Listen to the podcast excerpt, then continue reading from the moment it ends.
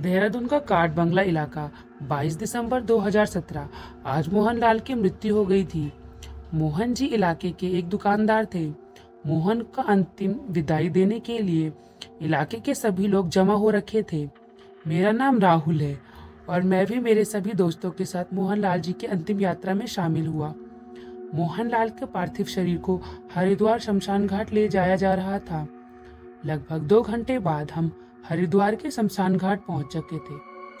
पूरे विधि विधान से मोहन जी का अंतिम संस्कार हुआ। वहाँ पर मैं और मेरे दोस्त सोनू, अमित और नितिन, हम सभी शमशान घाट में हर तरफ़ घूम रहे थे। हम सभी लाशों को देख रहे थे। हमने देखा, सैकड़ों चिता जल रही है। शमशान घाट में हम फ़ोटो खींच रहे थे। उनकी और कुछ वीडियो बना रहे थे। हमारे साथी जो मोहन की डेड बॉडी लेकर आए थे, वह सब मोहन की चिता के पास ही थे, लेकिन हम लोग इधर उधर घूम रहे थे। मेरे दोस्त सोनू ने मुझसे कहा, राहुल, तू अपने आप को बहुत निडर समझता है ना? मैंने उसकी बात का जवाब देते हुए कहा हाँ तो? सोनू अपनी बात को जारी रखते हुए बोलता है तो तेरे अंदर हिम्मत है तो तू यहाँ से किसी भी एक चिता से थोड़ी सी राख अपनी जेब में लेकर जा सकता है क्या? मैंने कहा हाँ इसमें कौन सी बड़ी बात है? सोनू ने फिर से कहा ले जा, चल आज। पाँच हज़ार की शर्त है। मैंने कहा, ठीक है। फिर मैंने एक मुट्ठी राख उठाई और उसको एक प्लास्टिक की थैली में डाल दी और अपनी जेब में रख लिया। मैं सोच ही रहा था, अभी रखा है थोड़ी देर में इसे निकाल कर कहीं फेंक दूँगा। और तभी वहाँ, हम वहाँ पर पहुँच गए, जहाँ पर मोहन की चिता जल रही थी। चिता अब जल चुकी थी। लगभग और सभी क्रियाकर्म भी पूरे हो चुके थे। जो साथ आए थे सबने कहा, चलो, अब गंगा स्नान करने चलते हैं। मैंने और मेरे दोस्तों ने गंगा स्नान किया और सभी के साथ बस में बैठकर घर रवाना हो गए। घर पहुँचने में लगभग सात बज चुके थे। खाना तो हम लोग वहीं खाकर आए थे और मैं जाकर अपने बिस्तर में लेट गया। लेटे हुए अभी पंद्रह मिनट ही हुए होंगे कि मुझे ऐसा महसूस हुआ कि मैं बहुत सारे अजीब अजीब लोगों के बीच में हूँ और सभी लोग अजीब तरह की आवाज़ कर रहे थे। और अब बहुत ही डर चुका था और मुझे ऐसा लग रहा था कि कोई आग से जला हुआ आदमी मेरे पास खड़ा है, किसी के सर कटा हुआ है और सब विचित्र हालत में है। मुझे ऐसा लगने लगा जैसे मैं भूत परिजन के बीच पूरी तरह से फंसा हुआ हूँ। और थोड़ी देर बाद मेरी पत्नी आई। मेरी पत्नी ने देखा कि मेरी आँखें बहुत अजीब हो रखी है और मैं बड़े बुरी तरह से अपनी पत्नी को घूर रहा था। मेरी पत्नी मुझसे कहती है, राहुल, क्या हुआ? ठीक हो तुम? मैं जो नहीं बोलना चाहता था, लेकिन मेरे मुँह से वही शब्द निकल रहे थे। मैंने कहा, इसे लेकर जाऊँगा। ये मुझे लेकर आया है, अब ये भी मेरे साथ जाएगा। ये ये अब मेरा हो गया। मेरी पत्नी मेरी बात सुनकर पूरी तरह से डर चुकी थी। उसने तुरंत मेरे पापा, मम्मी और घर के सभी लोगों को बुला लिया और मेरे पापा बड़ी ज़ोर से बोले राहुल, क्या हुआ? मेरे मुँह से कुछ भी नहीं निकल रहा था, लेकिन मैं सबको बड़ी भयानक निगाहों से देख रहा था। तभी पता नहीं क्या हुआ। मैं ऐसा कुछ करना नहीं चाहता था, लेकिन मेरे हाथों से, मेरे शब्द, मेरे काबू में नहीं थे।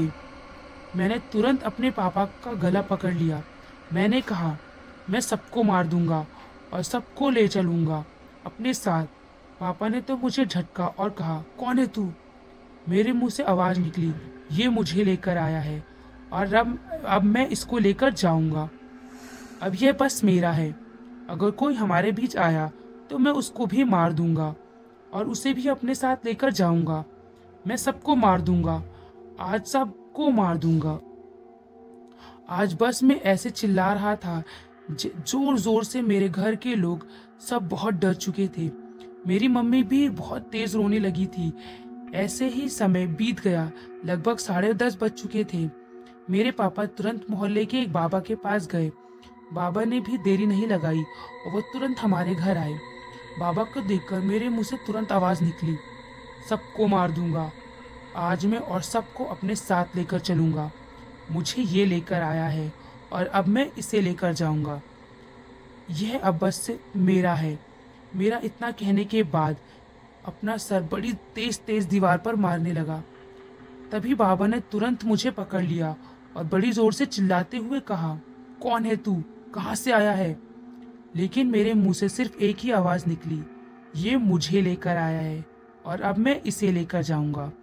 हम दोनों साथ रहेंगे, अब यह बस मेरा है। इसके बाद बाबा मेरी गर्दन पकड़कर तुरंत ज़मीन पर झटक दिया और बड़ी तेज झापड़ मारने लगे। और कहने लगे, पता कौन है तू? कहाँ से आया है? बाबा ने कुछ पूजा करी। तभी मैंने कहा यह मुझे शमशान घाट से लेकर आया है और अब मैं इसको अपने साथ लेकर जाऊँगा। अपने साथ बाबा ने मेरी बात सुनने के बाद कहा यह शमशान घाट से तुझे कैसे लाया है? बाबा की बात पूरी होने के बाद मैंने कहा यह मुझे लाया है, अब हम साथ ही जाएँगे। बाबा ने मुझे पकड़ा और दबा लिया और मैं बड़ी ज़ोर से चीखने लगा। फिर मैंने कहा यह मेरी राख लेकर आया है। चिता से इसलिए मैं इसको यहाँ पर आया हूँ। बाबा ने मेरे पापा को कहा, उसकी जेब से निकालो। यह राख मेरी जेब में राख की थैली फट गई थी। उसमें से सारी राख बिखर चुकी थी जेब के अंदर। मेरे पापा ने सारी राख इकट्ठा करके घर के पास की नदी में डाल दी। उस समय मैं ठीक हो गया और अगले दिन फिर मेरा सिर बहुत भारी सा हो रहा था। मुझे अजीब सा महसूस हो रहा था। लेकिन ये बात मैंने किसी को नहीं बताई। मुझे पता था, कल की घटना की वजह से। क्या पता मेरी तबीयत खराब हो। पर जब रात को मैंने अपने बिस्तर पर सोने गया, तभी मेरी आँखें, आँख लग गई थी, तभी पता नहीं मुझे क्या हुआ। मैं तेज तेज चिल्लाने लगा और कहने लगा, मैं इसे लेकर जाऊँगा। अब मैं इसे लेकर ही जाऊँगा। ये मुझे लाया है और मैं इसको लेकर जाऊँगा। इतना बोलकर मैं अपने घर से भागने लगा। गिरते पड़ते भाग रहा था। तभी मेरे पापा और आसपास के लोग मुझे पकड़कर घर ले आ गए और बिस्तर पर लिटा दिया। लेटने के कुछ समय बाद मैं उठकर अपना सिर दीवार पर मारने लगा और ज़ोर ज़ोर से रोने लगा और मैं बस एक ही बात बोल रहा था, मैं इसे लेकर जाऊँगा। ये मुझे लाया है और मैं इसे लेकर जाऊँगा।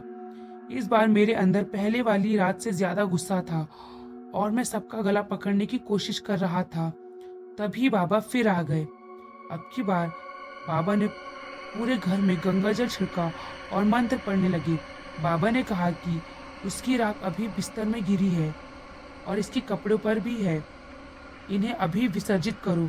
तब मेरे पापा ने मेरी चादर यानी बेडशीट और मेरे कपड़े नदी में विसर्जित कर दिए और बाबा ने मेरे गले में एक तावीज मंत्र पढ़कर बाँध दिया। बाबा ने कहा, अब ऐसा कभी नहीं होगा।